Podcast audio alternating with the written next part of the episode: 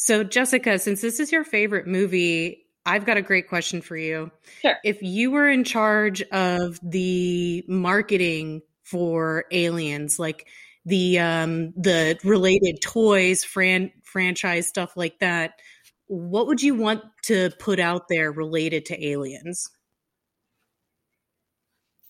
I guess um, if it was if it was for marketing, I really wanted to um, go over the fact that there's a strong lead female in this movie. Sigourney Weaver does an excellent job being a tough mother, and um, and she isn't glamorized as a Barbie or a Ditz or anything like that. She's extremely smart, extremely resourceful, and I think it would be great to have dolls, especially for um, girls that are looking for dolls that um, are a strong intellectual like figure for them to look up to.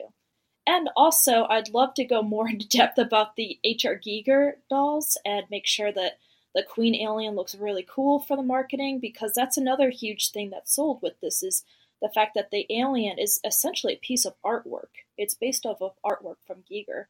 And it would be really cool to have all different um, toys and also go over like the life cycle a little bit about how um, they can look really strange. I guess they didn't really go over that too much in this movie. They went more over it with three and four. But it would be really cool to have like all the z- different xenomorph dolls, like the bull and the bat and other things that they kind of went into way later in the franchise. But it'd be cool to have it start there. So I I agree. I would also love, you know how they have um like the arc architect Wright, they have stuff for him for West Elm. I would like an HR Giger home collection. Yeah. Like a set of bar glasses inspired by Giger. yes. They they really didn't push that much of that at the time and nowadays people are going crazy for that. Um I was at um Alamo Drafthouse and they had um special drink glasses like um that they were giving away um through I can't remember it was birth um, death movies or who was giving it away, but it was a big hit at Alamo. So I, I agree with you. That'd be really cool. Right, the xenomorph tiki mugs. Yes, I think yes, uh, Yeah. those were those were great. Uh, I could also see a Ripley H and M Basics collection yes. because of all her great tank tops. I know, and maybe some like utility belts that look cool. Like, because I'm sure like having something that looked kind of like tough, like a fun utility belt, would I think would have sold a little bit. So, especially in like the punk community, Nice. lots of folks would like that. So. What a, what about you, Brett? What would you do as a, a promotional material for aliens? Uh, if I was promoting aliens, if I was head of marketing, I would definitely do a strong push on like these ultra realistic, gross, slimy kind of HR Giger nightmare dolls, but do it for um, Happy Meals. So like Furby, but Giger. Yeah, but like you open up your Happy Meal and then you get this gross face hugger thing, and then you got to go back the next week to get the next one. That sounds pretty cool to me. I like that. I like that a lot. You see me, I keep it simple with uh I don't know, a rap song, having uh Megan Thee Stallion do a Xenomorph song uh to go with the hit of the summer. Yes. It'd be perfect. I've um always thought about making a like fun mix of taking um was it fire fireworks with um Katy Perry, but having it remixed with like all of the different explosions because there's so many women in that movie too to have like clips of all like the badasses like shooting guns or flying the um the different planes and you could easily do like a fun little like remix of that um, with that song so Oh, totally. Fireworks, roar. Yes. You could definitely do a few Katy Perry needle drops with uh, Ripley's most empowered moments in this movie. Uh, I I agree with you. All right, let's do it.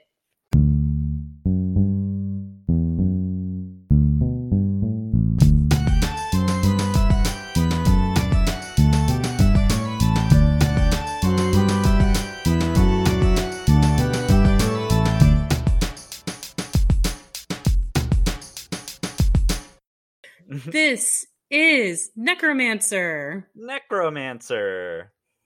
I'm Shira. I'm a fan of rom coms. I'm Brett, and I am a fan of horror movies. Jessica Jabretsky, what kind of movies do you like? Um, sci-fi horror. Those are my Jastrebsky. Damn it. um, actually, a lot of folks on um, sets have been nicknaming me Jetski because it's just too difficult. So I've been called Jetski a lot on set. So it's that's fine. No, it's not too difficult. My name is Shira. I'm supposed to get this right. Her name is Jessica Jastrebsky. Say her name. Uh, and you like sci-fi movies? I love sci-fi horror. Um, I love horror, but specifically sci-fi is my favorite. Um, Aliens, the whole franchise, Predators, um, uh, Equilibrium, like anything to do with sci-fi horror, I just love. I can watch all day long. So. I think that's great. I think you're in the exact right place because typically every week Brett picks a horror movie because he's the horror guy, and I pick a rom com. And then we remix those movies and turn the horror into a rom com and the rom com into a horror. And I'm very excited to get my hands on your pick today Aliens. I thought about that too because of like the whole Hicks Ripley relationship throughout that. I mean, it's obvious that they were kind of setting up for a, hopefully like a sequel with her and um, Hicks and Newt being like a family and um, hitting it off out of this traumatic situation. And even um, before the untimely passings of certain characters, there was insinuation about like flirting and um, other kind of romantic feelings throughout it. So it, it definitely doesn't shy away from that. And that's also secretly one of my favorite things about the movie, too, is there's some fun romance in it. So what can I say? Oh, well, it's not a secret for me. I loved it. I would make John Connor with that guy in an instant. Yes, exactly. oh no, um, Michael Biehn is like amazing in that movie, and um, originally he wasn't even um, he wasn't casted at first. It was somebody else, and that person left. So they last minute called him, flew him like to England to Pinewood Hill, um, Pinewood uh, Hills, right? Um, and he just started, and he took like the um, pay bill of the same person, the script, and the uniform, and luckily the uniform fit, and just jumped into that character. So which is that's awesome. He was I thought that he was great. He he seemed like a, a natural and uh we'll when we dive into the movie, I'll pinpoint the point at which I out loud was like, ah, that is so cool of you, yeah. Hicks. You're the best, Hicks. Like this is why we like you. Uh so so I think he really shines as a sort of foil for Ripley and a romantic interest for him. So tell us more about what makes Aliens your favorite movie. Um, you know, um, one of my biggest things, and I didn't realize this till years later, is ultimately it's about two mothers uh, fighting each other for their species. Uh, you have Ripley, who's representing Earth, and you have the Queen Alien, who's representing her hive, and they're both fighting to the death as to who is actually going to succeed for their um, you know for their beings. And it's um, also has like a lot of dramatic moments especially the um, the the not the director's cut but like the full cut that cameron came out with years later is it's about a woman that's dealing with ptsd she's dealing with the fact that the loss of her daughter. And um, you know it's about her getting her courage back and getting back out there and kicking ass and putting all of aside to save the day. Um, and I really enjoy the fact that Cameron made that, and it's still an action-packed sci-fi movie with blood and guts and you know crazy stuff and you know, things coming out of people's chests. But then it still has like these subtle, very important um, ideas that I think a lot of movies shy away from these days and don't cover. Um, and it was really like I... um, with the um, larger um, with the longer cut, it shows like her actually dealing with PTSD, which me as a um, cancer survivor, I had to deal with a lot. And getting through cancer and going through the surgery and other things, it, I was really looking at that character as someone that can as um, you know someone that um, you know that's been through a lot and says like screw it i'm going to go back out there and keep on going with my life and keep on fighting so it was a huge inspiration for me through my fights too as well so I agree. I think both Ripley and Jonesy Yes. are very empowering in that way. Uh, they they've been through they've definitely been through a lot, and I like what you have to say about this being a battle between two mothers. Yeah. Something that Brett has to tolerate from me a lot is my definition of a strong female character. And for me, a strong female character helps other women. And Yes. Ripley, right from the beginning, is out there looking out for Newt, looking out for her teammates. She isn't just, you know, coldly invested in survival for herself. Exactly. She she's willing to go out there for other people and it's a very feminine trait that she leans into as a strength rather than a weakness even when people criticize her like Paul Reiser. yes i mean everybody criticized her even Apone he's like oh is there any way that you can help and she's like back up yeah i can do this power lifter and, you know Uh, I don't know. I feel like that's more. I feel like that's more of a military civilian kind of that's a good kind of questioning. Uh, that's a good point. Uh, I think he would react the same if Paul Reiser was like, "Oh, I can do that power lifter." He's like, "I could see it." but but I do agree that the the laugh that Hicks and him share is kind of like, ooh, we are so glad we didn't say Yeah. Because they know, they know, they were thinking it, but they didn't say it. Exactly. No, that's a fair point. Uh, but I also liked the uh the at the very beginning when they're like, "Hey, we need you to go back," and she's like, "Even if I did, I wouldn't be any good to you." Yeah. she's like, "Yeah, it, it's not something that you can just like doty do back into." She's like, "No, this is this had a huge impact on me. Can't you tell?" Exactly. Um, and they completely underestimated the threat, and um, I think Yeah. that I think that happens a lot to all of us. That you know, we try to warn folks about stuff, and they just don't take you seriously. And then when they're actually thrown into the mix, it's like, oh my god, like this person was right, you know. And I I think everybody kind of goes through that too, and I I experienced that too. So I kind of clung on to that idea that it's like you don't know what you're talking about. It's like, uh, yeah, I do. And they're making of One of the like, you know, like, one of the variants of of one of our favorite uh, action movie archetypes, the grumpy hero. yeah, One of Oh, she's the, such a grumpy hero. She's Well, perfect. one of the variants is that I was right all along, but I don't have time to brag about it. I ha- I just have to clean up after your exactly. mess. No, like that's such a great character. yes. No, and she definitely did. Yeah, that's very What? Yeah, that's her vibe completely. Yeah. Yeah. Yeah, it's like, okay, you're right. I didn't even think about that, that she never really took time to like brag about it. She's just like, okay, you know, snap out of it. We got to survive, chop chop type of thing. So, um, um, and I don't really think that she's the type to brag either. I never really got that sense out of that. I mean, she did, like, her clone self kind of made fun of jokes in, like, Resurrection, but she just didn't seem like that person. She always seemed to have class you know, and that was another um, shining example about the fact that she knew that she was absolutely right, but didn't gloat about it or um, brag about it. So,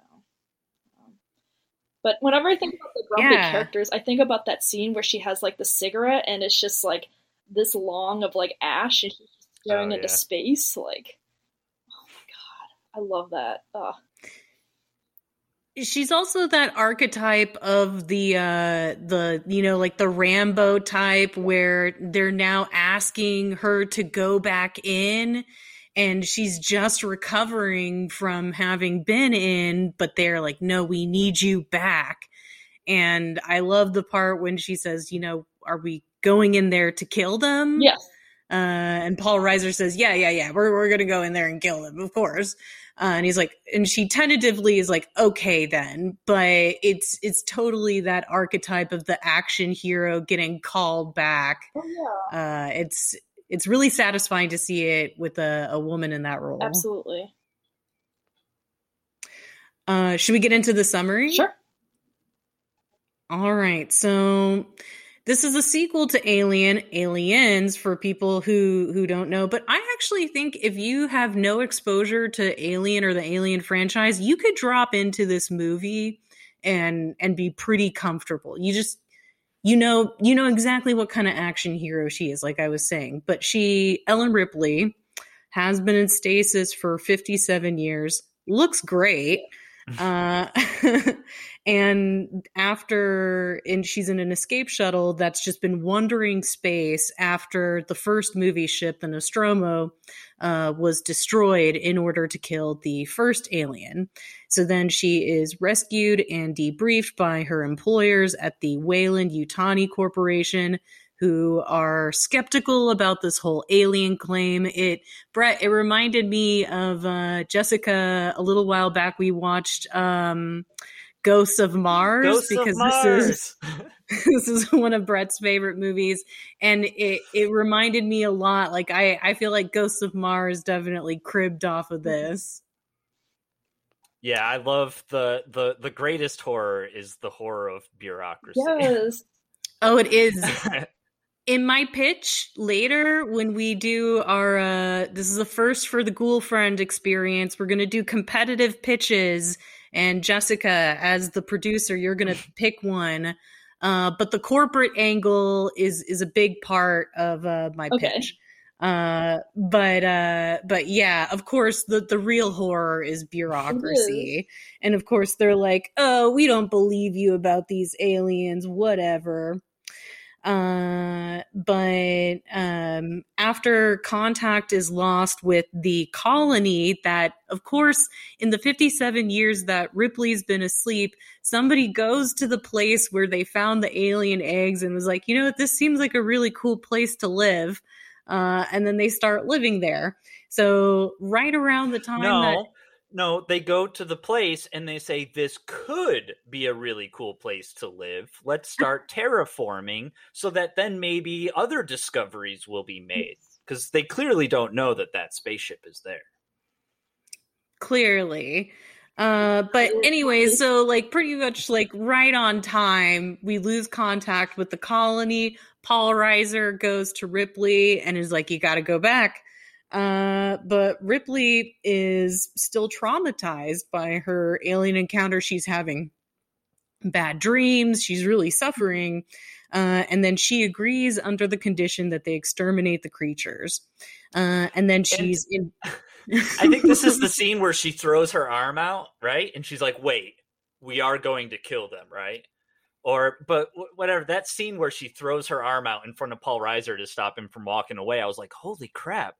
I can't believe that they would like pull out the heavy guns of Sigourney Weaver this early in the movie. Like, this is almost like her best scene. It's so nuanced and subtle, but then the movie just keeps going, "Oh, you ain't seen nothing." yet." Yeah. No, that's a very good point because I, I believe that she was like talking to like the head of Weyland-Yutani because she had also just Oh, said yeah. like to the one of the other corporate folks like, um, oh, did IQ sharply drop drop was away and kind of said like you're not listening to me at all, like hello, and then um. And then that line, like, there's so many quotable lines in that movie, but that dude's like, "Yeah, it's what we call our shake and bake colony." Like, I don't know, Yeah. like weird the '80s references, but um, yeah, and she's like, wait a minute, there's 60, 80 families? Families. You know, in that moment, um, you can see her going from confident to just shriveling up and just in horror. And the subtleties that Sigourney Weaver has is just spot on with that scene. So Oh, I think you're right. I think her face acting in this movie is just is really Yes. great. Uh uh and I like her introduction to the Marines because again, it's so much show don't tell because she's been through this all before, but she's not the kind of person who's going to stand in the face of their hubris and just tell them they're wrong right away until she's like invited on the stage to tell them what happened to her and Bill Paxton's like, Ugh. yes. Uh, he's great. he's amazing. Uh, but also, So, this movie kind of has like an order to chaos Yes. theme, especially with the military, right? They're very organized, and then the moment the shit hits the fan, it's all disorganized. But it also kind of works that way for the meta aspect of the movie because this scene mirrors how we meet the crew the first time around, which is them waking up, them getting together, them having a meal, and just shooting the shit. Um, and so we we also have this meta commentary of like this is how sequels are done but then by the end of aliens it's like oh no that's not how sequels are done that's how they should Yeah. be done James Cameron is awesome at sequels. He's just give him a sequel and he can nail it.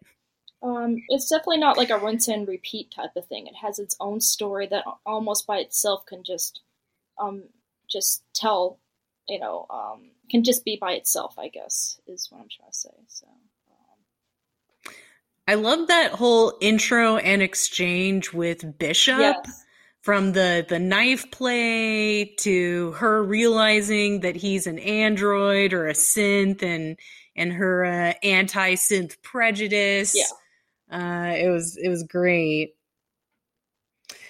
uh all right so artificial person yes, artificial. person. oh yeah that's you. right artificial person sorry that's what i should have made my SquadCast name uh, so the the dropship delivers the expedition to the surface of lv 426 where they find the colony deserted uh, there are makeshift barricades and battle signs are inside but there are no bodies and then uh, two live alien face huggers in containment tanks and a traumatized girl nicknamed Newt uh, are the sole survivors. So then the crew finds the colonists beneath the fusion powered atmosphere processing station and head to their location, descending into quarters covered with alien secretions. I felt like there were a, a little less like Giger vaginal illusion type scenery in this movie, but they really made up for it in Prometheus. So, I mean, I'm not angry. Um, Um, but and I believe uh, with this one, unfortunately, I feel like there was a mix-up too with credits to Giger that they took his design but didn't properly credit him. So that's also a reason why it kind of didn't uh, have the same feel as like the first movie because I believe they just took the idea and went with it versus having him on set and helping him do the production design. So um, that, yeah, makes, sense. yeah that's like oh yeah this is an alien but it's like yeah but it's not an HR yeah, alien. exactly. Where on Alien, like he was actually on set with like chicken bones and you know fake like clay and making like real um, sculptures from real bones and stuff like that. So so unsettling but so awesome uh so we do get though a nice scene of i say a nice scene but uh all the cocooned colonists that are incubating the aliens. Uh and so the marines end up killing an infant alien after it bursts out of someone's chest uh and then it makes a bunch of other aliens pop up and they start killing them. And it's exactly like you described brett. All hell breaks loose and we're no longer exploring the marianas trench. We are in the shit. I also love how like the chest burster is such a classic thing that when it bursts out of the chest, even my reaction as like knowing that they shouldn't be using weapons down there and that there's a whole hive down there, my reaction was yeah, kill it, like kill it with fire. And then I was like, oh shit, that's right. The sequel is aliens exactly. plural. Um, oh no. But as a child, I saw this when I was, I think like uh, seven or eight. My dad wanted me to watch it because it was a strong female character, so he was excited to be like, "Oh, look!" But then that scene like seriously scarred me for like most of my life, and it wasn't until I was like twenty that I sat down to rewatch that movie. Because I love Giger's like artwork and I love James Cameron's directing, um, but it took me that long to get over that scene. It just upset me so much as a kid to see something like come out of someone's chest like that. I, I had nightmares for like weeks. So, uh, i'm just amazed i love that your dad saw this movie and was like she's got to see this strong female yeah. character, but then was not thinking she's also yes. eight. That's the kind of thing my dad would do. Um, I grew up and he would um like uh, at dinner we'd sit down and watch like Star Trek and other sci-fi things. So he definitely was the one that got me into um, sci-fi at a very young age. But then, you know, that movie just maybe should have waited a little bit longer to show me that movie. So. Um, yeah, the, I mean the chest bursters. That's the one thing that you can never get over and never gets old. Even when you know you've seen the newer movies like Prometheus and Alien Covenant, and you can't get away from the chest bursters because it's just so yes, effective. Definitely. Uh, it's it's really great. Uh, so so they they end up panicking, and Gorman doesn't want to go back and rescue them. And Ripley, hell to the no, assumes command, takes the wheel of the car, and just bursts through so that she can get all the remaining survivors. Mm-hmm. And then hustle back out of there. And we have that nice moment between her and Hicks where he's like, slow down. Yes. You know, like you're you're driving on metal we're out of the danger now. I I liked that a lot. Okay. I I also like that because he's like he's explaining to her, you know, the axle is grinding the transmission or something, but he's not like explaining it to her. Right now she's in panic emotion override mode and he's like, "No, logic, yes. calm, slow." And it's yeah, it's not like slam on the brakes, you're grind like wow, it's like, no, just take it easy, slow down, take it slow. It was a great moment. Uh, it, and then it's followed by the even greater moment, which is when Ripley says, I think that we should nuke it. Yes. I think we should get out of here. And then uh, I don't know if it was Gorman or somebody else was like, oh, we can't do that. Maybe it was Paul, Paul Reiser. Uh, and Hicks just looks her dead in the eye and, and just says, I think we should nuke it. And I'm like, oh, yes. chef's kiss, taking her yes. advice. if only they had done that in the first place when she told them mm. not to enter the ship yes. and break quarantine. And at the beginning of the first Alien, if they had listened to her at any point in the first Alien movie, this movie would exactly. not exist. Um, she's definitely more like play it safe. Um, until like the end when she goes and yeah. um, rescues Newt and everything. But for the most part, she's always been let's play it safe um, attitude. Yeah. So. Oh, that moment is so earned when we get to it. It's uh it reminds me of something that Brett likes to say often, which is the moment in the movie when the risk assessor becomes the risk yeah. taker. So her risk taker moment is very oh, well yeah. earned. Definitely. Uh, so Ripley finds out that Burke ordered the colonists to investigate the spaceship containing the alien eggs, intending to profit by recovering them for bioweapon research. Uh, and then before she can expose him, Bishop informs the group that the dropship crash damaged the power plant cooling system. Oh, yeah, I forgot to mention when they do try to nuke the colony, there's a little cute little stowaway alien that says, surprise, I'm here. Uh, and he causes one of the, the jet pilots to crash. And when they crash, they also crash into their getaway spaceship. So now they're stuck on yep. the planet with aliens, plural. Yep. Uh, and then on top of that, the cooling system is going to blow. So they also have a limited amount of time in which they can be where they are. I, I like those yes. elements. Like, this is one of those movies where, like, you know, I know it's such a cliche to talk about the whole Hitchcockian, the bomb under the table, but this is exactly one of those moments where James Cameron looks out the window and says, Here's the bomb, it's ticking. Either the aliens are going to get us or we're going to go boom what's going to happen next to yeah. our characters. Uh, so, anyways, uh, they oh, Bishop ends up being a cool artificial yes. person, and he volunteers to go to the transmitter in the colony uh, and remotely pilot the Sulaco's remaining dropship to the surface. Uh, and then Ripley and Newt fall asleep in the medical laboratory and they awaken to find two face huggers coming right for them. It's like the Raptors in Jurassic yeah. Park, but I think even no, scarier. Definitely. Um, because I think um, they're really good at hiding. Especially, you can kind of see that with like the first movie that they're very stealthy.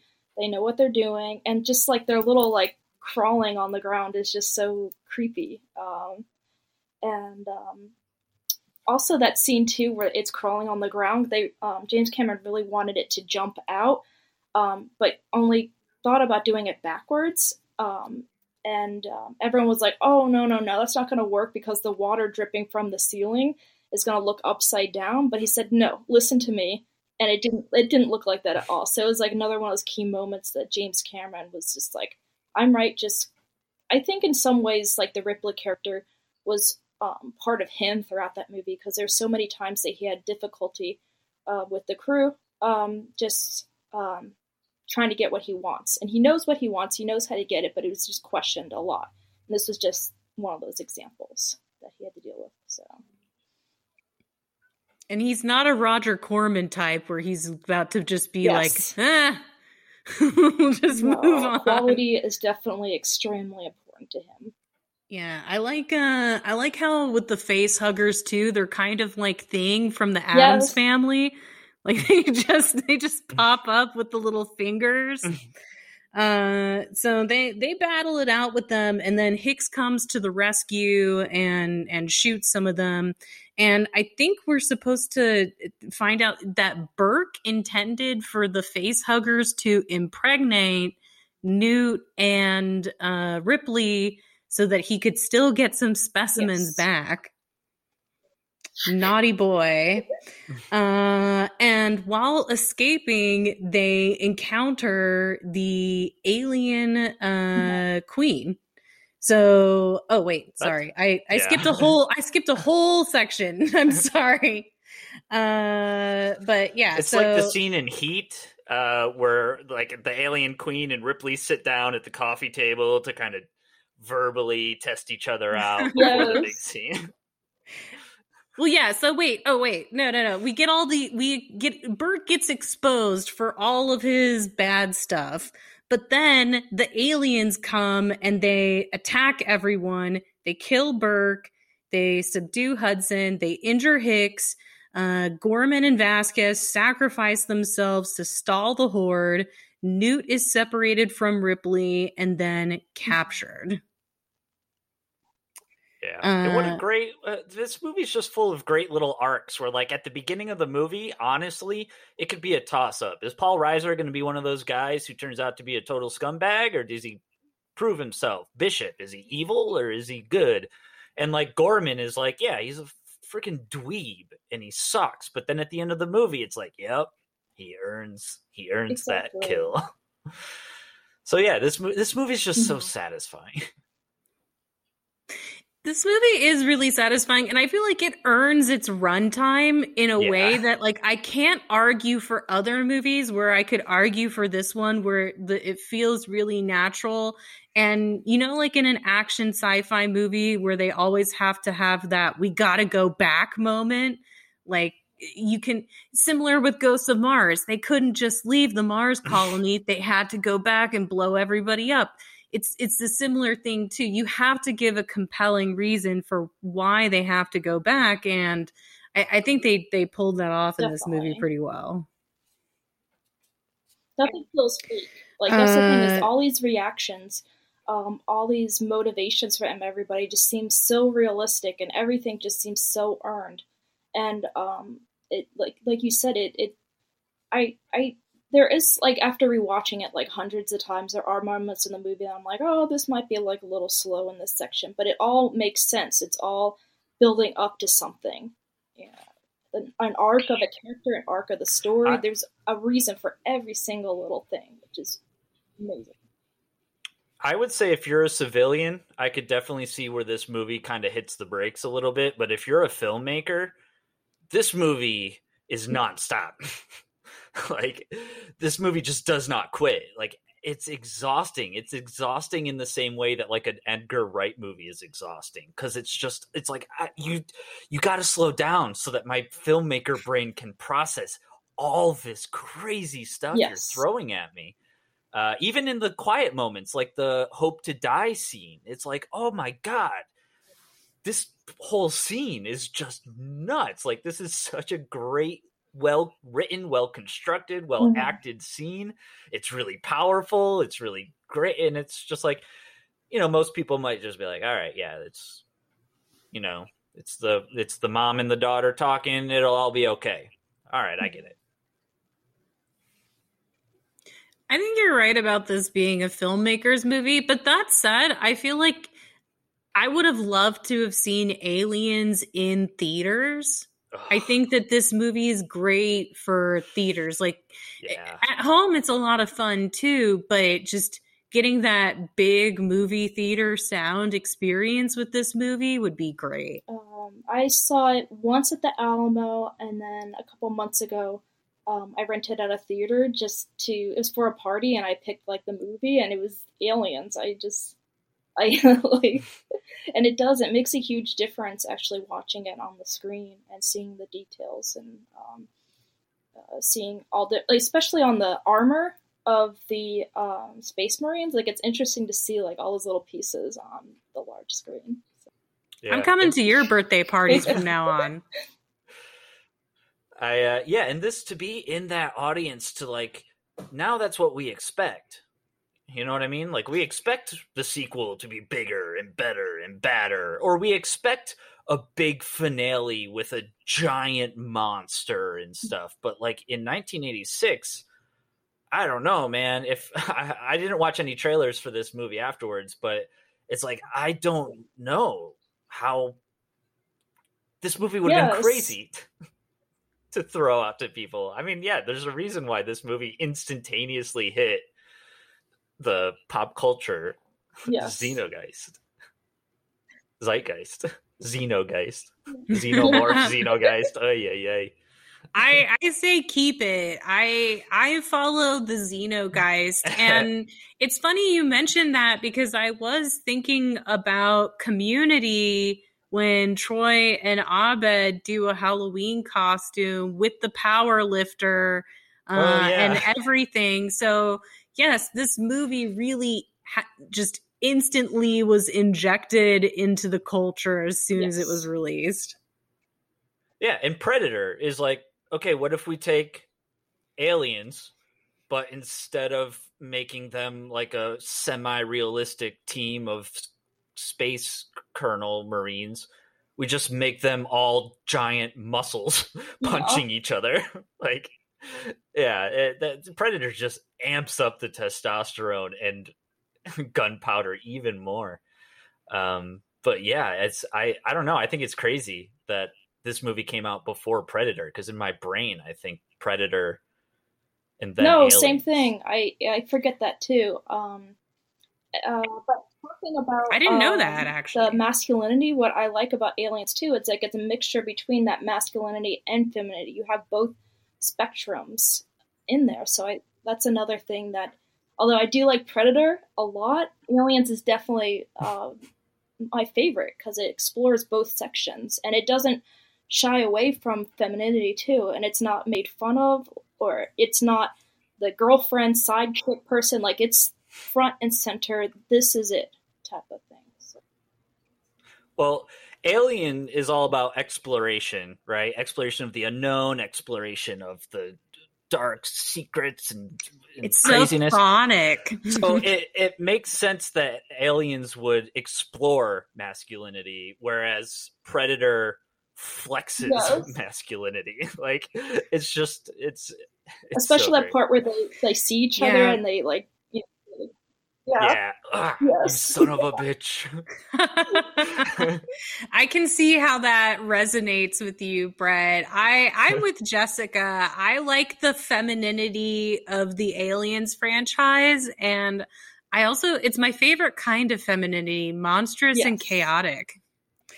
Uh all right, so so we're we're getting into the homecoming stretch now. Ripley and Hicks have made it to the dropship because Bishop is a good artificial person. I really loved that turn uh for his character but Ripley's got to go back for Newt.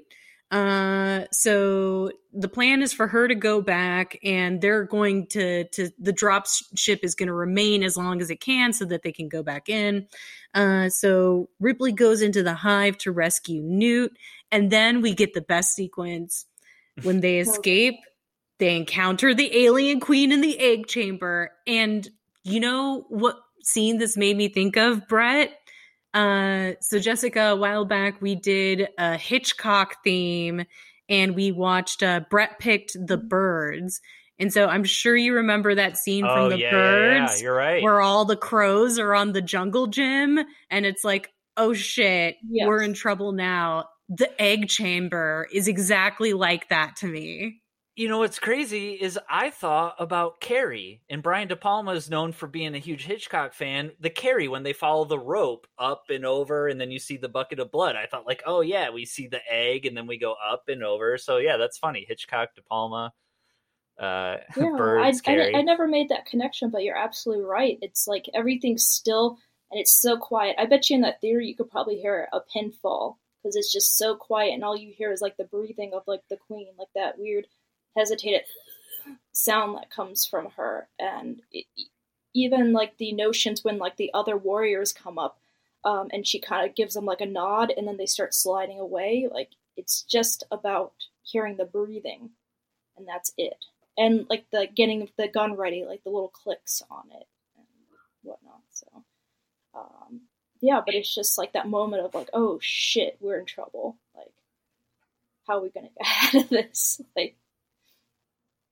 um, but I also like the communication too between the queen and the warriors, so you know that that's definitely who they report to yeah, and they listen to what she says and um, especially that line where um, when they're talking to Paul Reiser and they're like, "Oh, you don't see them screwing each other for a percentage," and it's true because you see that in the moment where the queen's like, "We got to make sure these eggs are live."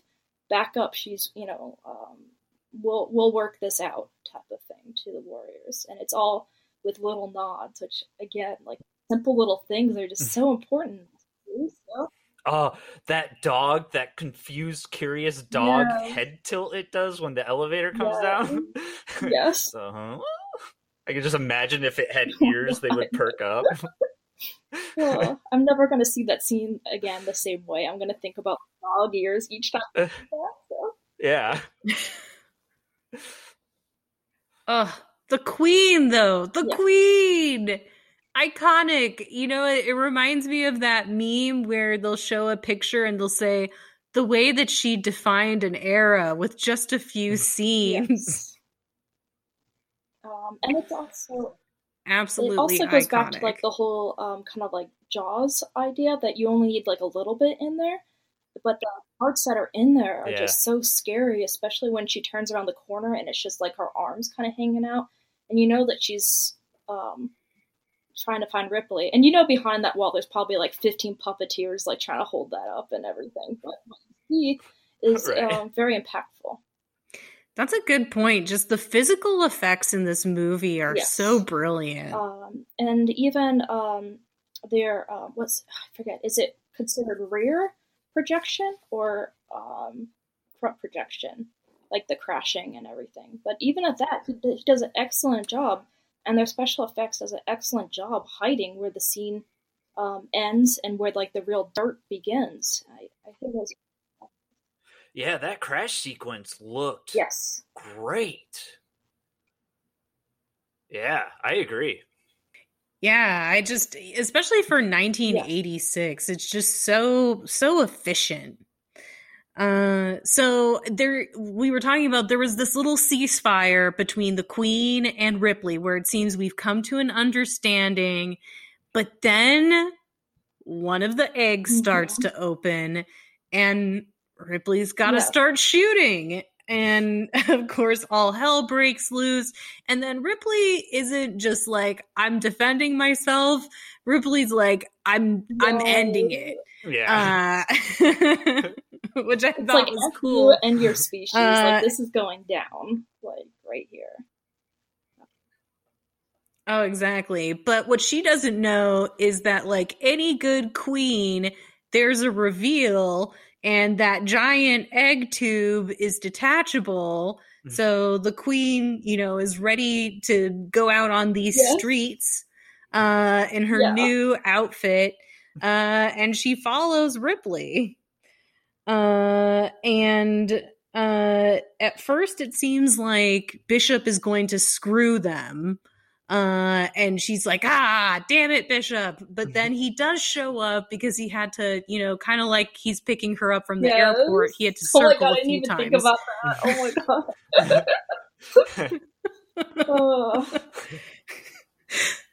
But we think that they've made it, but then they get ambushed by the queen again, who stowed away on the dropship's landing gear. Uh, and the queen tears Bishop in half, and Elmer's glue just explodes out of his body. that was, you know, that was my uh, most emotional kill in the movie. I don't know about y'all. Um, it was pretty. It was pretty disgusting. Um, I like all the memes that came from it. That like Queen takes Bishop.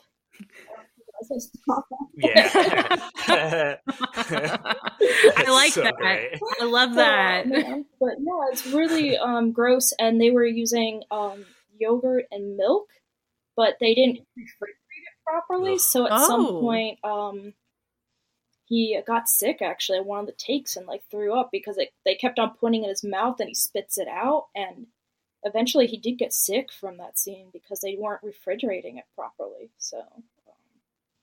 I, think it was like hundreds of takes they took, like the throwing where they also that when they throw it, it just wasn't landing right. But a lot of the takes, like in that scene, they had to like redo. Sometimes that kind of stuff is silly. Like a hundred takes to do this, or like at a certain point. But man, Yes, that was worth it for this one. it's so that that death Brutal. scene is it's it's god tier. It's one of the most impactful death scenes on a character who really doesn't have that much. Like you said, sure, this was the most emotional um, death in the movie, and it's for a character who has very limited screen time. But yeah, I mean, again, his arc is very simplistic. Hey, you can't trust robots. To hey, you know, he he came back. You can trust him, I guess. It's very, very, very simple. But when she just rips him in half, Yeah. oh my god! and it's like like why don't more movies do like, that? and it was right after her finally accepting that he's a good guy. I think that what makes it so impactful. Like Yeah, immediately, after, she's like, "Oh, I like you, death." like, so I think that's why that hurt so much. Because I think all along, like he was trying to convince her, like, "Hey, I'm a good guy," just like how she was trying to convince everybody, like, "Hey, these things are dangerous," and he was trying to convince her, "Hey, I'm really a good guy." And then once he proved it, it's like death. So. uh, And Lance Bishop or Lance Bishop, Lance Henriksen gives a great performance because, like, I don't think he gives that sense of like I want to impress Ripley. He's so cold and emotionless, but you can tell that Lance Henriksen has that like he brings that cold, emotionless, but with a spark of humanity because he's like, yeah, he's like, I just like it sucks that you can't trust me because I do want to help. He's not like, you know, he's not sh- trying to. He doesn't have a chip on his shoulder at all. He's more sympathetic towards her, and he's like, man, if you did trust me, we could we could work together. We could do some cool stuff. No, absolutely. And then no, the queen, Bishop. queen takes Bishop. I can't believe this is my first time hearing about that. Um, Uh, but now is the money shot. This is the, I feel like people who haven't even seen the movie know about this scene because, uh, I mean, it, I, would seen Aliens and, and Alien before, but it's just been forever. So I kept waiting. I'm like, all right, where's the scene when she says yeah. the line? When is she going to say the line? And then here we go, folks. Uh, we've got Alien versus Ripley. Ripley gets the power um the mm-hmm. power lifter suit on which is like a mecha forklift. uh it, it's awesome and she manages once again to get the alien into the airlock door mm-hmm. area and to have the alien vacuumed out into space while Ripley hangs yes. on for dear life before closing the bay doors again. And Ripley, Newt, Hicks, and damaged Bishop make it out alive, go back into cryo sleep, roll credits. Yeah. They go the to sleep and so do we. what more yeah. do you need? I like that. They didn't they didn't yes. extend the ending. Um and it's it's weird because nowadays we're so used to end credits, like something happening at the end, and I'm so glad that back in the day that wasn't a thing because um, who knows how that would have like changed things to have like a little thing after credits or something like that. But, yeah, I didn't even think about that. Me neither. But yeah, I feel like if it were made today, we'd have to have an a literal Easter egg at the end. like they did yes, for Prometheus, right? It was I can't remember what it was. Whatever it was, it like was, the new um oh god, um, not the warrior. I forget what it was, but it was one that came out of like the chest of the dead um pilot. Oh right, right, right, right. The yes. shark fin type one. Yeah, I gotcha. And I really um I meant to bring this up too. Like at the ending, like the song that they used is used in every single damn commercial. I don't know if you all have noticed like that. Um, um, Which song was it? Um, it's like the part where they're fighting and she's coming out of the airlock and her leg just makes it before the door shuts. Like that music. Um, I can't believe I'm blanking out. Um, the musician ended up working with James Cameron again in Titanic but he's um, excellent scores that he makes. And thank oh, you. yeah, yes, James, James Horner. Yeah, his score is. Oh my god, it's fantastic in and, this movie. Yeah, um, yeah, yeah. For a while, all commercials I had like action scenes in it. They actually took a clip from um, this scene in Aliens, which is amazing because it was actually created out of fear, not fear, but they were under strong time limits to create this song. So it was almost um, perfect because then you can take that and put that into anything. Because that's the way James Horner made that. Because they just didn't have enough time to exactly sync everything in there. So it was made to kind of put in wherever they needed to last minute. Type of thing. So, um, sorry, I'm like a complete nerd when it comes down to I this. Love like, I know that. No, this is the Jessica, you've come to the perfect place to be the number one nerd about aliens. And also, you wouldn't know this, but I nerd out about scores oh. all the time. And Brett rolls his eyes as I'm like, oh, and then they played this Beethoven string quartet. and it, chamber music was such a good match for this. Uh. Uh, but no, and in the beginning, when the robot type things come in and are scanning the ship, the music is really yeah. kind of like eerie and off putting. But then 2001. When they, uh, but then when they go back to the Space Marines and the Space Marines just before they wake up, the music is like the same kind of eeriness. So even though you know they're both kind of different elements of space travel going away from the planet or to the planet it's like no space travel is inherently this weird off-putting out of place mm-hmm. experience uh yeah it was a great score oh. I I agree. I like when great scores come about accidentally, yeah, like I, you uh, described too. And it was like it was in Pinewood that they were trying to film it, and I guess the gear was extremely old, and James was like, I don't know how I'm going to get this in time. Like this, these recording devices aren't up to date at all. You guys gave me no timeline to do this at all. And from what I understand, like they were all like um, fighting a lot. James Cameron and Gale Anne Hurd were all fighting, and then they finally popped something out. They kind of all acted like they're never going to talk again.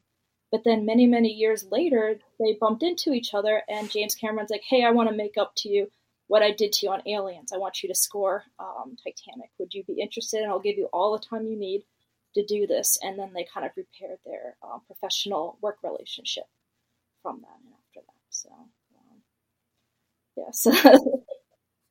I like that. I like that end to that story. I feel like a gig is the best way to apologize yes. to another yeah. another artist. Like, I've got a gig for you.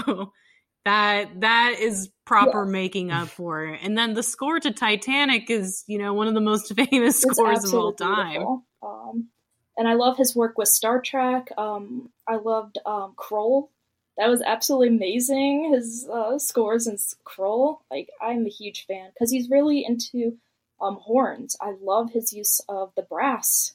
Um, I think it's beautiful. Um, so. Very Gustav yeah. Holst. So, a- any final thoughts before we get into our uh, question that we ask after every horror uh, movie? You know, this will be I, a fun um, one. For anybody that hasn't seen it, just go out because I know some people still haven't seen it, and just um, it, it's for anybody except for eight-year-old children like me. Maybe maybe that won't work out. But it, you know, it's not just about action. It's not just about sci-fi or horror. It's everything you know so it, it's hard to really walk out being like oh i hated that movie. It's not gonna i really don't think it's gonna happen. So if you haven't seen it give it a try. Watch it. If you can watch the director's cut um, and just have some popcorn and enjoy it. I think it's a fabulous anything a well built like package. It's just everything you would want in a movie so. I couldn't agree more. Um, it, it's um and it's just like like i said it if you even if you're a sucker for like um romantic stuff, like it's oh that whole I'm sorry that whole thing with um like Hicks and with uh, Ripley is so cute and also um, Ripley and Newt like both of them together like it's just really sweet. There's so many like just sweet kind moments in that movie that uh, contrast with all the oh, kind yeah. of action and brutality of the movie. So. Yeah, and Ripley is always trying, like, pretty much fighting an uphill battle in terms of like she's always having to take charge and explain everything to everyone and then when she sits down or stands up and looks at that one map thing and she's like it's all just a bunch of lines and she's like oh yeah this yes. is a vent this is a door but she's like hey yeah if we do this and we do this and then he's like oh yeah and then we could do this and she's like that's right and then we'll do this and like she finally has someone who she doesn't have to explain it to who actually figures yeah. it out with her. Yeah, uh, yeah, that was great. Definitely. So, speaking of romance, now the question we always like to ask after the end of each horror movie is who did you have a crush on in oh, the movie? Man. I, of course, Hicks. Like, I absolutely loved Hicks. Um, and he just um, seemed like a serious guy, but then um, there's moments like subtleties where he's just um, so like kind to Ripley that you're like, oh man, my heart just kind of like breaks type of thing, and he's like the only one that's listening to her. Um, as I got older, I really started having a crush on Vasquez. Like I absolutely loved her, and I loved her toughness. Like oh my god. Like, oh my god, yes, oh, she's so she hot. Like, oh man, um, yeah, um, and I have like a T-shirt of her too that her glasses say anytime, anywhere. Like I just, she's amazing. I I love her so much. What about you, Brett? Uh, I'm gonna go ahead and say I like Hudson. Yeah. Hudson is that Bill is Paxton? Bill Paxton. You know he's what? also hot. You know what he reminded me of this time is he reminded me of now that I watch hockey with Sonia uh, I, I pay specifically more attention to the pregame warm ups and all that stuff because Sonia's really into the narrative of hockey, which I agree. Like, if you don't like a sport, it's only because you don't know the narrative. Um, and so, like, there's certain players on the Washington Capitals team that have little, like, handshakes, secret handshakes with their players, or different little routines where they go up and they pretend to like tap the guy on the butt and then he like falls over. And it's like that's what when Hudson's like walking around doing gear checks on everyone and he's talking about the guns and stuff, like I just got that impression that he's like the hockey player who's out at the front and who's like the hype man. He's like, "Let's go, boys! Here we go!" But then, just I mean, that classic oh Bill Paxton turn of just instant coward, game over, man, game over. It's uh, and Bill Paxton has the uh, that I mean, you could get into the semantics of it, but Bill Paxton has that badge of honor of being a victim of Predator, yes. Terminator, and Alien. Pretty cool. The only other oh, one yeah. would be Lance Henriksen, but you would argue maybe the Queen doesn't kill Bishop in this movie, so technically it gets a little messy. But either way, both of those actors are badasses, and that's a a mm-hmm. cool, rare badge to have. I agree. I think that's a good pick. I feel like this whole movie might as well be my sexual orientation between uh, between Ripley, Vasquez, Bishop, even and and Hudson and, and Hicks. They're all hot, but for me, I think I'm gonna give it to the alien queen because she is just so yeah. powerful and I'm attracted to power. I'd be too worried about that acid. I feel like we would be on a date and accidentally scrape her, and then it would just like melt my face off or something like that. So I'm a little worried about that, but. Yeah, I don't think the alien queen is kind to wait oh staff, oh so God. that would be problematic. I, yeah, I, don't, I don't see a missed order or something wrong with the order going over too well. no, no, not at all. Uh, yeah, I I love all of our answers for that. Yeah. I I thought that was great. so now it is on okay. to pitch time. Jessica Jastrzebski, you okay. are a producer.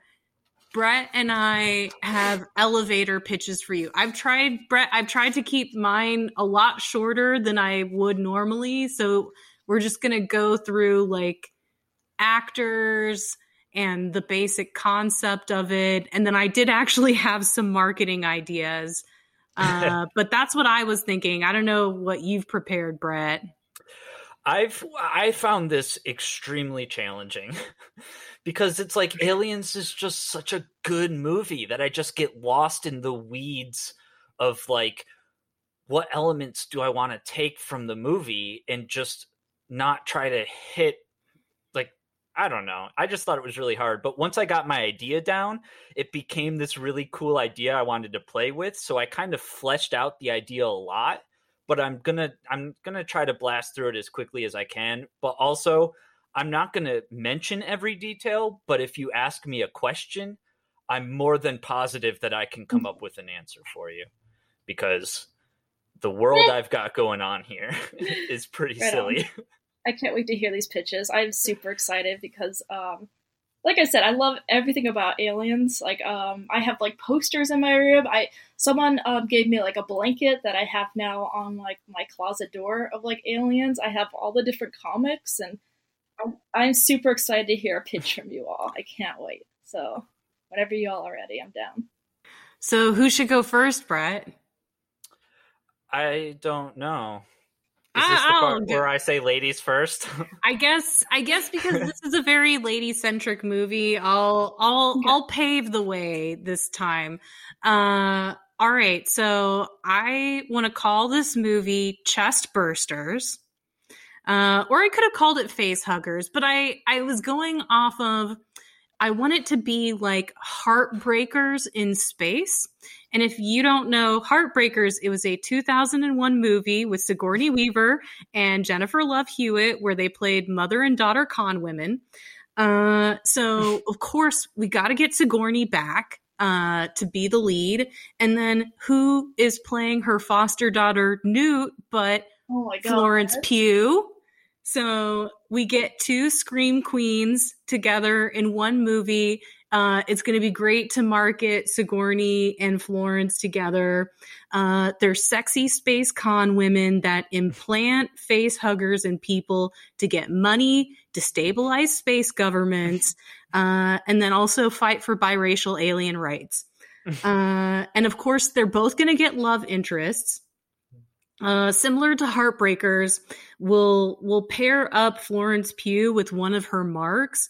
Uh, maybe he's like the heir to a corporatocracy fortune. Like maybe he's Jeffrey Bezos the fifteenth. Love it. Yeah.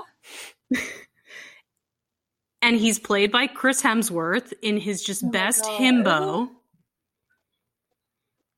Uh, and then for Ripley, I say surprise comeback of Michael Fassbender Hmm. as David. Uh, and you know, we know Ripley has a troubled history with artificial persons, so we'll get some kind of belligerent sexual tension going on between them. And you know, I'm not saying that we need him because I think we should have another Michael Fassbender penis scene. I think that he would be really good with Sigourney Weaver, but we should definitely get another full frontal nudity scene to really draw the crowds Yeah. in Just to be sure. Just, just to, to be sure. just to be sure. Uh, and then as far as Not marketing, for a human.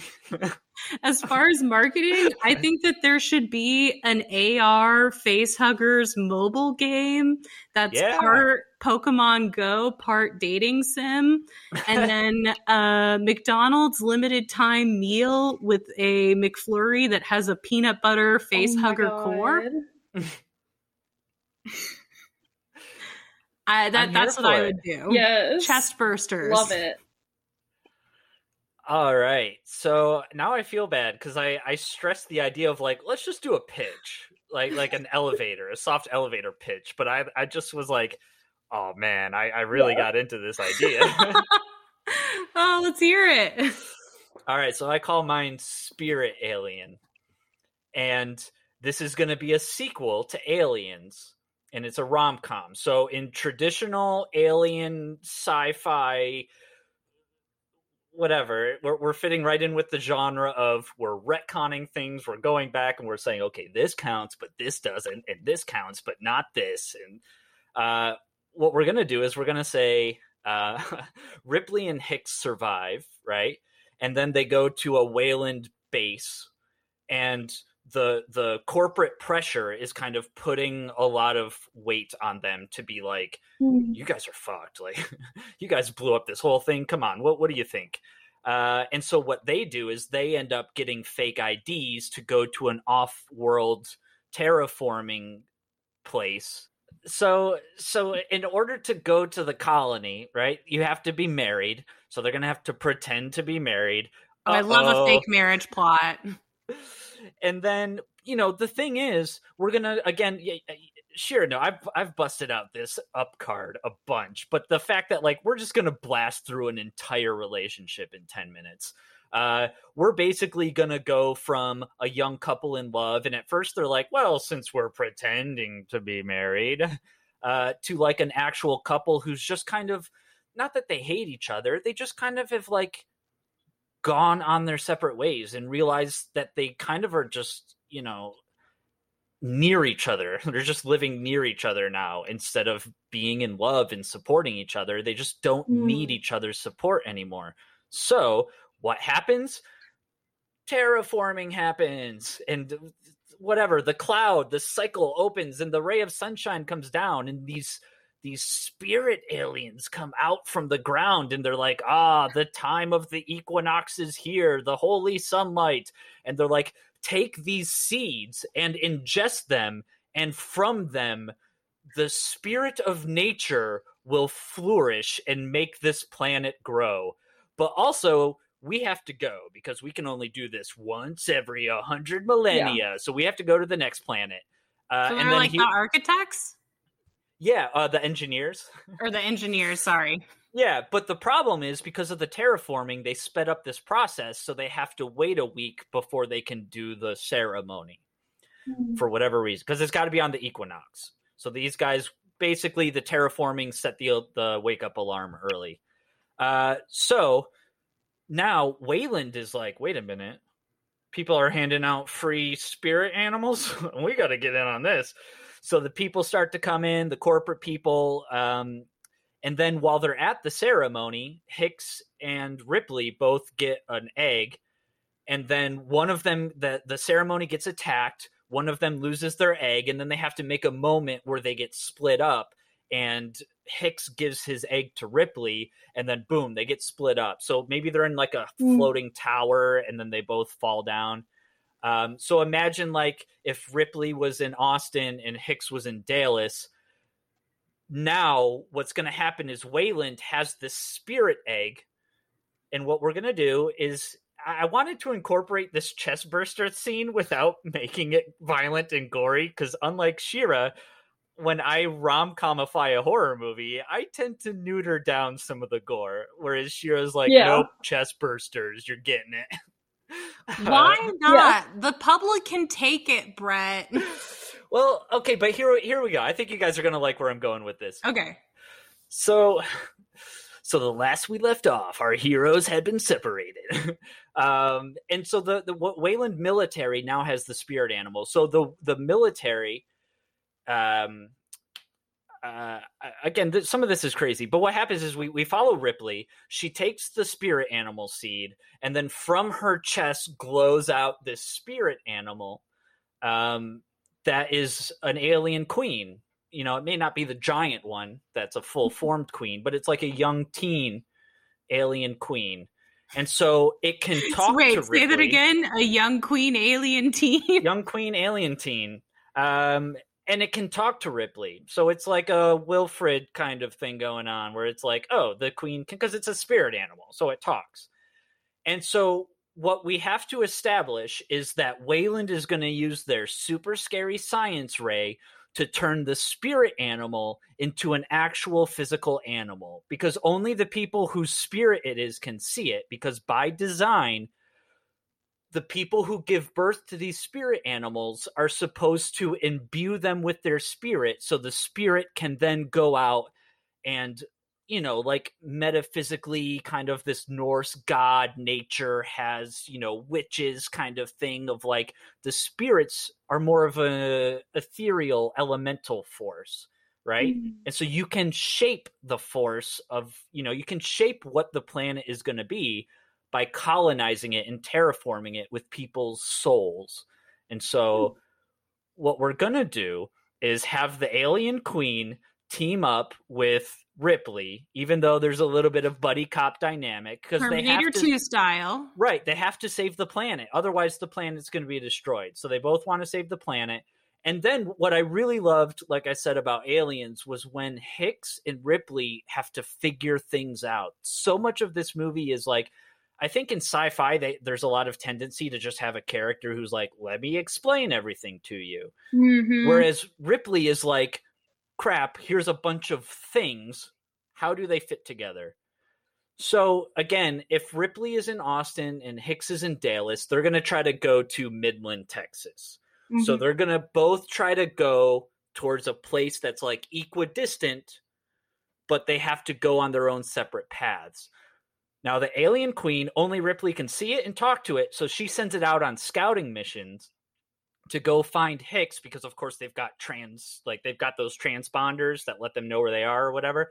But the air is still semi poisonous, so no humans can go out in the air. But luckily, the alien queen is a spirit animal, so she doesn't have to worry about things like breathing. Oh my god! So, so when the alien queen watches Hicks, she's watching Hicks, seeing what he's doing, and then having to report that information secondhand to Ripley. So now Ripley has to figure out what is Hicks planning on doing when he as he approaches this Weyland facility. So the alien can be like, "Well, he was around a bunch of rocks and they were growing and it kind of smelled like this or it kind of did like this." And she can be like, "Oh, that sounds like he ionized granite rocks with a quartz crystal."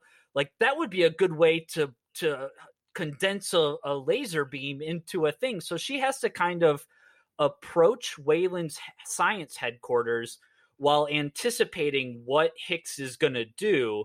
So in a sense they have to work together without ever communicating together. And that's Mm-hmm. where a lot of the um I'm thinking like Darkman or Evil Dead too, where like you can have a lot of like Ripley has to act against herself and Michael Biehn ha- they have to like act crazy and talk out crazy. Darkman does a great job. Liam Neeson does a great job of talking out crazy science babble in that movie. Um, and so once they finally get to the same place, Ripley kind of anticipates what Hicks' plan is going to be. So she goes. Turns out the the corporal guy created his own alien king, and so he's going to rule over the planet. He's going to turn the king into a real monster using his science ray. Hmm. Ripley goes and stops the science ray, right? But then the king is like, actually, the king kidnapped your queen. Here's the video of it, right? And it's like the queen is like, Ripley, no. So now Ripley has to find the queen because otherwise the queen's in danger and the queen will die, and then the king will still be around, spirit animal or not. I, I, I don't know. We'll figure it out, right? This is first draft stuff. what, what's to happen? What's to happen is Hicks is to bust into the room, and Hicks is going to say, "Hey, Ripley." I know how to find the queen. And so Ripley's going to go, Oh, looks like I don't need you anymore, villain. Bang, shoot him between the eyes or just poo poo on him, whichever one, PG 13 or R rating. And then she's going to be like, How do you know where the queen is, though? And he's going to be like, It's a little, I, you know, I've got a little friend on my side or something. And then they go rush to the alien queen. She finds the alien queen, rushes to her side, and then they get this bonding moment of like alien, like Ripley with this very sexual HR Giger thing, and they're like very intimate, but it's not like sexual, but it's just like, oh, alien queen, you're dying. Oh no, you're the last of your kind, and your spirit can live on. Oh no. And I hope the little alien head boops her on the nose. um and then Yes. she looks back towards Hicks and was like, "No, really, how did you do it?" And then Hicks, through sci-fi magic, movie magic, is like, he's like, you know, again, he's like, I had faith in what it was like. It, it was through our spirit together, and she's like, "What do you mean?" And then we cut back to Michael Biehn when he gets separated. Originally, he finds one of the magic alien seeds, ingests it, and his spirit animal is a tiny little newt who climbs onto Ripley's alien queen and just kind of hangs out like one of those fish on a shark. And so Oh. then we get a whole bunch of flashbacks that are like, oh, this newt was hanging out on the queen all along. And so then the newt's like, boop, boop, boop, boop, boop. It's it's just cute. And so then uh, Very, very Pixar. Yeah. so then uh, Hicks Hicks decides he's gonna go get revenge on Weyland, and because that's the masculine thing to do for revenge, right? Is like I'm just gonna go and put a bullet in him. But then Ripley decides I need to take this alien queen, um, and and when we when the when her spirit gets born, her alien queen spirit, like Ripley can be, they can stress the fact that your inner spirit is going to have an effect on the entire planet. And so Ripley wants to have a positive effect on the planet, but because of the attack, it brings out that inner rage. So we can cut back to some Alien 2 things where it's like, you know, she's using the blowtorch and she's got that rage from the last third of that movie.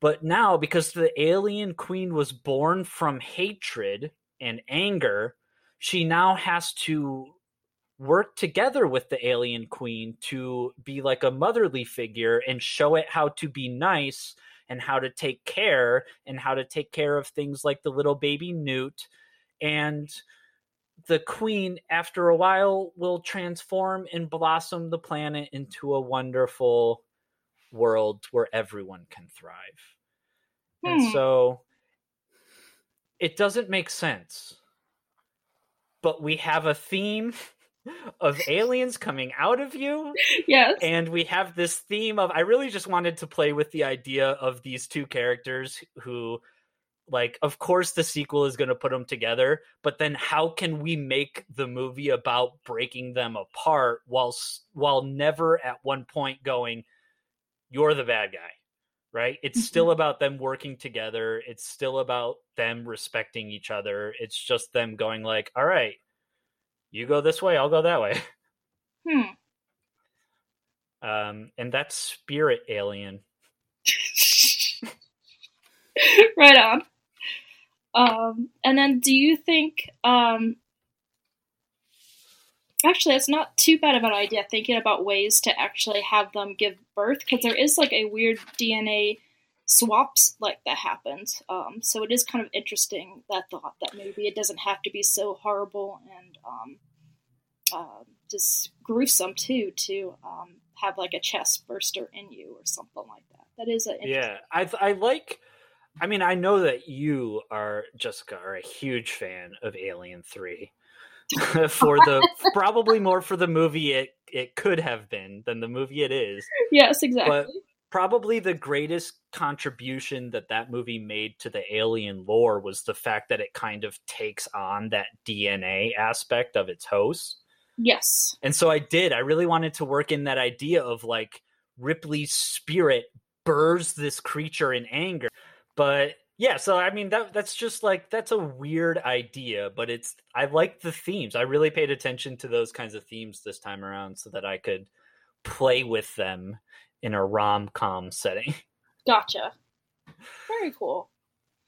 Um, yeah, I wish um, because we talked about all of the wonderful things that I think that aliens had, and like I said, I love romantic kind of family um, thoughts and uh, movies, and even though I love horror and gore, and then to see like an Alien Three, they're like, uh, mm, that's not gonna happen. I'm like, no, why'd you do that?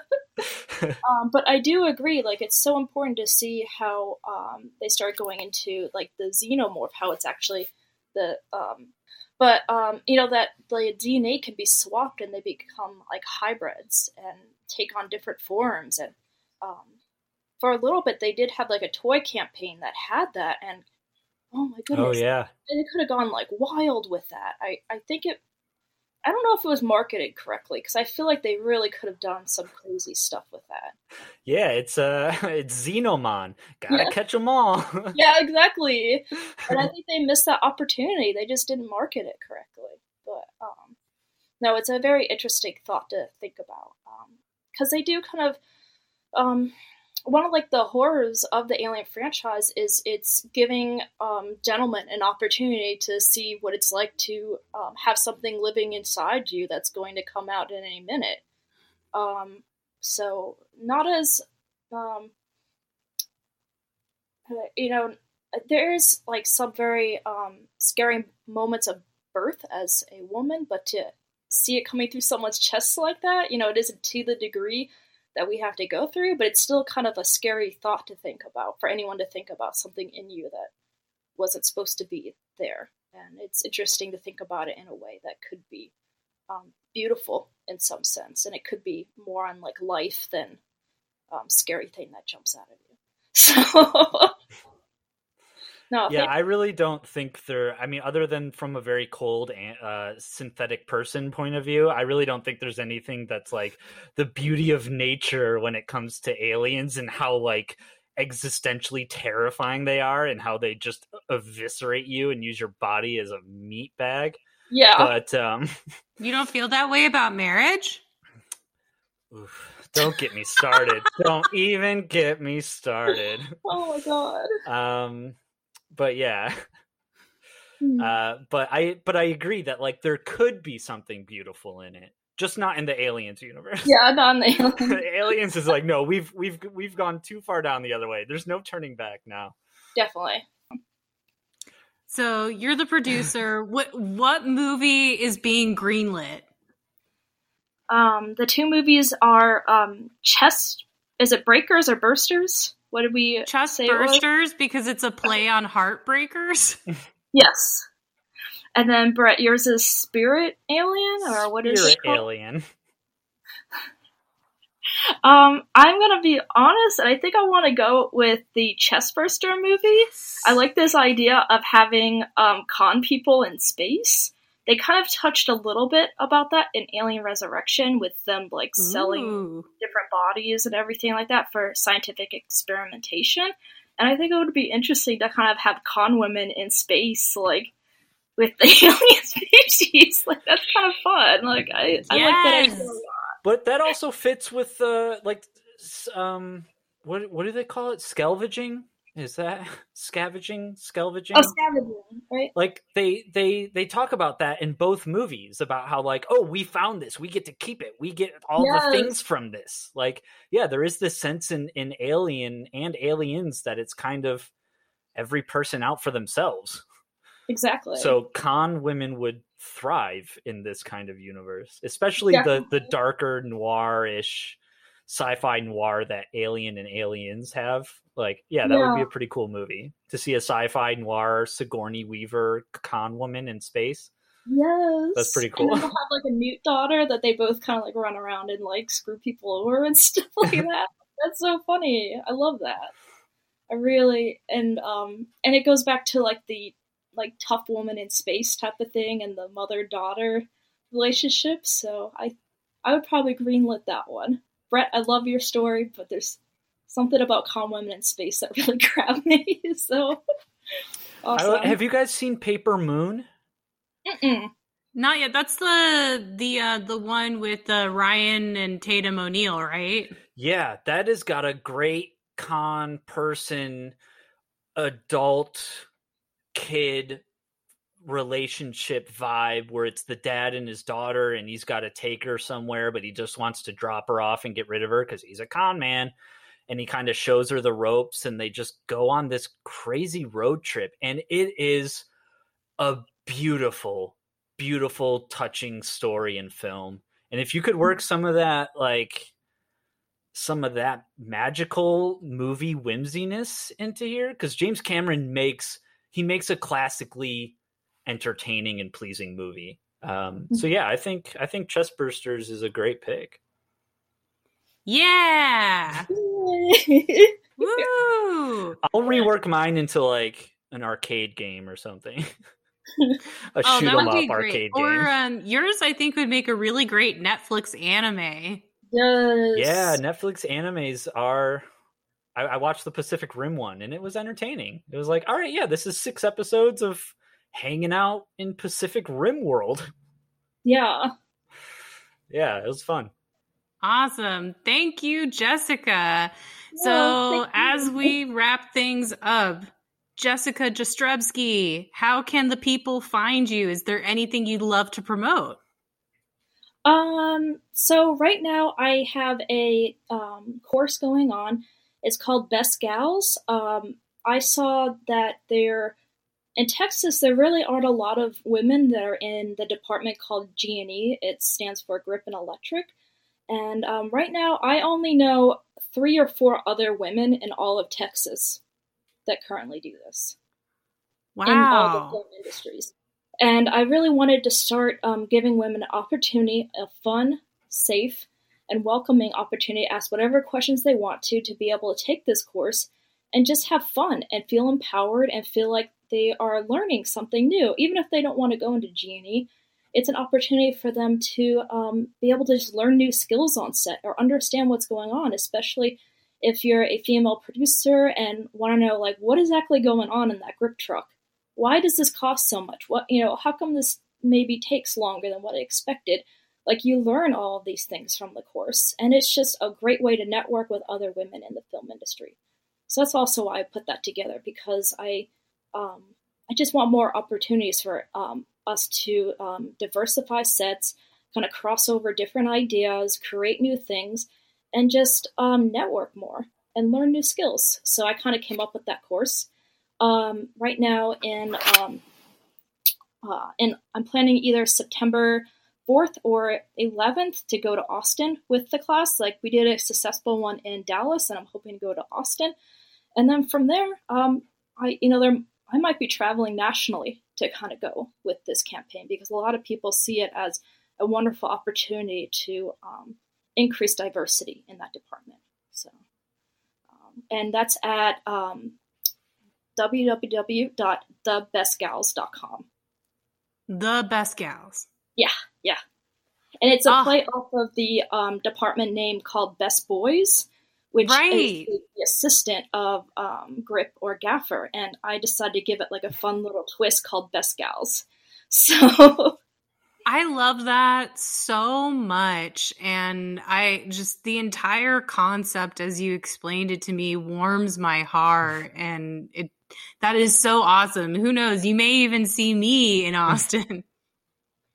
yeah, that would be awesome. You're very welcome. Anybody, and um, if anybody has any questions or um, even just wants to come to just kind of like see, you know, just to visit and just take some pictures, they're more than welcome to do that as well.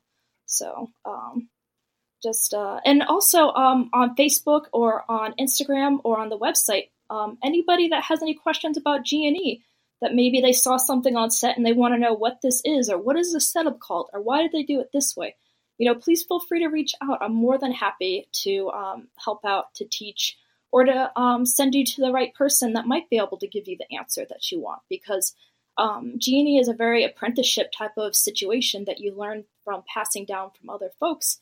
There aren't really that many books about it, and so it's just passed on by word of mouth. And I'd love to be able to pass that on to um, some very, you know, to anybody that's interested in learning. That is absolutely wonderful. Well, folks, you heard it here first. The door is open if you want to learn more from Jessica. Uh, but also, I do want to say, even if you're not interested in being in G and E, if you're interested in being in film, there's certain positions like a producer, director, um, AD, cinematographer. I mean, if you're a cinematographer or DP, you probably you, probably don't need a class in, in grip, but um, but if you're a producer or director or anything like that, and you don't know how that department works, having like a one day course just to see the fundamentals. If if you want to make movies, knowing how every little department works really, really helps out. Oh yeah. Um, and just knowing like what this piece of equipment is and why does this cost so much or you know um, what does this do and also just to know like safety measures too if you're ad and um, a lot of times we cover that but sometimes you're not always with the crew that knows everything about genie so it's good to know from an ad Yeah. point of view, like but also, like G and E is just setting stuff up, so why don't you just do it faster? It's like exactly that's not what it is. exactly slow No, down, slow down. Slow down, Ripley. Whoa. It's like, yeah, uh, G and E's way more complicated than that. I think a lot of times too on set, it's um, especially being female. Like you're very nervous about looking green, about not knowing what this is, about being teased, um, and it's an opportunity for you to be able to ask any questions you want to without being judged. I um, from the beginning I said this is a non-judgmental zone, and you know I keep that way with um, questions that people reach out to me or if they're in the class. So. Um, it, it's supposed to be fun. I think learning's fun, and I wanted to keep that in there. So Hey, hey, Jessica, yeah. have you ever been mistaken for a PA? Oh God, yes. I've been mistaken as a um, hair and makeup. I had oh, I'm sure. Yeah. um, taken where I was guiding um, the camera op, and I was kind of because I was key grip on that, and I was helping guide him, and um, yeah, someone commented like, "What's the makeup girl doing? Got um, watching the camera person? Did they not have a key grip on set?" So like. I was like, is it because of my pink hair that you thought that? Oh my goodness. So yes, I yeah, going back to that quote and also the Vasquez thing. I think that's where my heart's been going Vasquez a lot because I remember yeah. a. So But also, if you were on a set, I also wouldn't be surprised if someone did mistake you for hair and makeup or for any other position because you're Yeah. good at doing all sorts of stuff. oh, thank um, you. Yeah, Oh, so I know that I've plugged my movie, uh, Violence of the Sun, a few times on this podcast, but Jessica worked with me on that. She was the production designer. Yes, that was a lot of fun. Yeah, No, that was freaking fantastic. And that was Yeah. just a blast. I was like constantly going to recycling um, locations in Austin, trying to get any type of wires or cords or anything so I can make it look like a dystopian spaceship. Like That was a yeah. lot of fun. If, if you watch Violence of the Sun and you take note of the production design and you think, what the heck was Jessica thinking? She was probably thinking the same thing at the time because it's like violence of the sun is like okay guys i want to have this kind of like yeah. this like it's in the future but it's got all this old tech and it's like rewired. And i was like uh just throw it together. You'll figure it out. Just because like all right i guess. I got it. I got it. And she did. Yeah she, I was she fulfilled happy. the assignment is what it I sounds love like. Violence of the sun. I can't watch it now but when i edited it I I loved editing it because I was like, this movie, it just everything came right and clicked together. And Definitely. even though it's really weird, I was like, yeah, this movie is this is what I wanted. Like, if people don't like it, then they don't like what I wanted. That's mm-hmm. fine. And um, why did it come together? Because of Jessica Jastrzebski. Oh, I, I don't know about that, but I helped with the wires and the production design. Right. So, no. It was it was um, it didn't come together, but it stayed together. Yeah, no. I think it was great. I really enjoyed it, and seeing it actually in its final cut was like really cool to see. And it's like, um, especially that tracking shot where he's um, walking through one of the bays. Like I, and it's like crossing over the foreground with the wires and like that weird dummy thing that I created with wires coming out of it to look like a half android. Like I I liked it a lot. I was really proud to show it off to folks. Oh, but before I do, I wanted to um, thank you all for the donations of the gloves for the Best Gals event. Um, if uh, folks hadn't seen like the post that I set, like posted out, like um, you all um, donated and helped out with the gloves, which are extremely important for um, anybody that's trying to be a grip that's dealing with hot lights on set or any type of equipment that could um, damage your hands. So thank you so much for your generous donation. Like I really appreciate that. Um, but thank you, really appreciate it. Yeah, I I loved seeing it and was like the moment I saw you kicking ass and taking names, I was like, yeah, what can I do to help? So, so typically we wrap things up by giving what we like to call love bites, where we will recommend a little something that we have been uh, ingesting recently, whether that is TV, movies, or anything else. Is there anything you'd like to recommend to our audience this um, week? Um, what are the recommend- recommendations for again? I'm sorry. It can be for anything you want. One time, Brett recommended cats, uh, and he also recommended sporks. Uh, usually, it ends up being movies, TV, or video games, but really, the sky is the limit. Oh man, um. I, I will go first if you want to if you want to take a moment to think. I uh, on behalf of Jessica uh, being our ghoul friend this episode, I'm going to recommend a dark item of clothing, and that is Black Hat. Uh, if you guys know, I'm a man boy fanboy. Love my director crush, Michael Mann. He directed a movie called Black Hat, and if you go on HBO, you can watch this movie, and it is not good. It is not good. Like it's just not.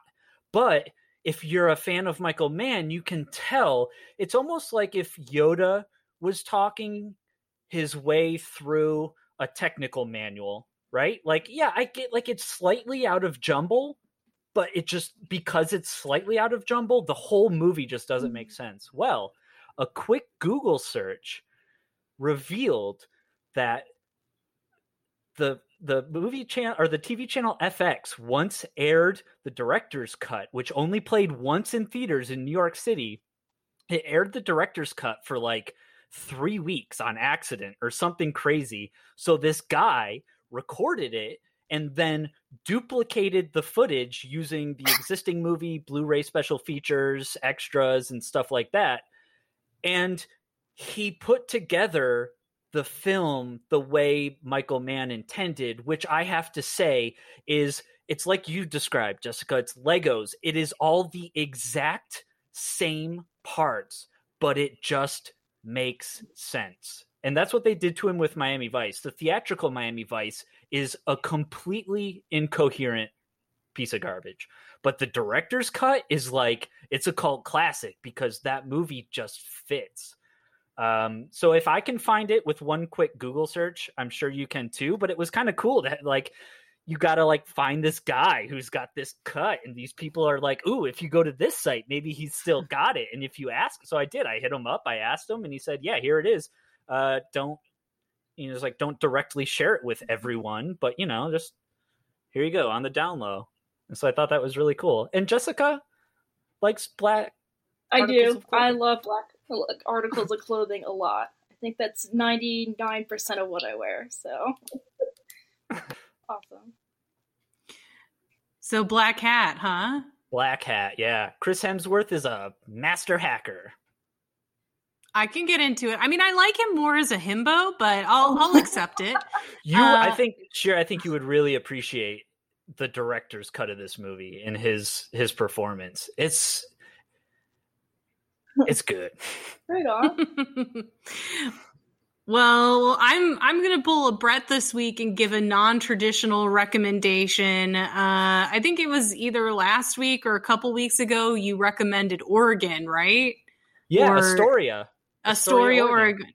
So I would like to recommend to any of our listeners who have the opportunity to either go to Santa Fe or to Las Vegas to go to the Meow Wolf art oh. exhibit. This is a really interesting, surreal, immersive art exhibit. Uh, and in Santa Fe, it is called the House of Eternal Return. Uh, and it has all these unique features like you open the refrigerator and it's a door to another dimension. And then in Las Vegas, instead of the House of Eternal Return, they now have a place called Omega Mart.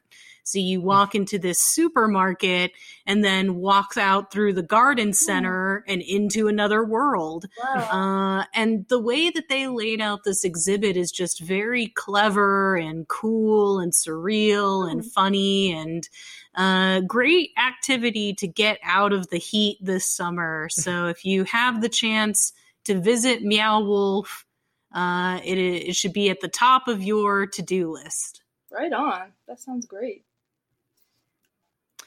Uh, what about you, Jessica? Any love bites? Okay. Um, this might be completely random and not like related to film or anything like that, but I we love I random. have fallen in love with Trader Joe's yellow curry frozen dish that's vegan and has jackfruit in it.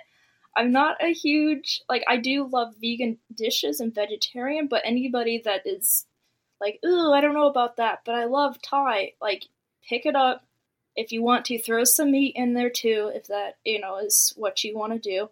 But I, I, um, I think after like this, I'm gonna go grocery shopping and probably buy five of them, just for the week, just to eat them. but um, pick up some peanut butter cups. Yes, those too. are amazing, and I oh, love yeah. their um, peanut butter sticks.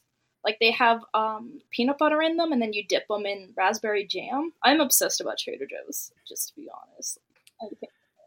So yellow, frozen yellow curry yes, jackfruit. Um, and it comes with like a little thing of jasmine rice too. Um, and it's not super spicy, but if you want to, you can make it more spicy. But um, I have to usually do mild because I'm very sensitive to spiciness. But yeah, that's probably that's probably one of my best recommendations right now. So, um, um, oh, um, can I add one more thing? Actually, this is they recently re-released um, Dark City to have the director's cut, which they no longer have that weird intro, that like that narrative intro. So if you love Dark City and you finally got rid of that, because that ruined like the whole story. It's like now I know what's going on. Cool, thanks. So like, you want to show somebody without giving away like the whole damn plot in the first five minutes they they release that. So go out i highly recommend that too. So get some yellow curry sit down and watch dark city. So and get that copy because i was watching that with somebody and i was like oh no here comes the narration and then it didn't come up and i'm like yes they i think that's a great recommendation. I um and it, like I said, it like it it pretty much states like the whole movie and gives away almost like the ending too. And I'm like, why did you do that? Just because some people didn't take a second to understand like the story? Um, yeah. So that's my recommendation. So I like it. I like it very much. All right. Well, that is all for today. Thank you, ghoul friend Jessica Jastrzebski, oh, for thank joining you both us. for having me. It's been a blast. I really love this, and I love talking about aliens. So this has been absolutely amazing. Thank you for having me. Oh, you are very welcome. well, Brett, how would Big Daddy Mars sign us off? No, uh, Big Oh, Mama wait. Ripley. Oh yeah, How how would- would Big Mama Ripley sign us off? Get away from her, you.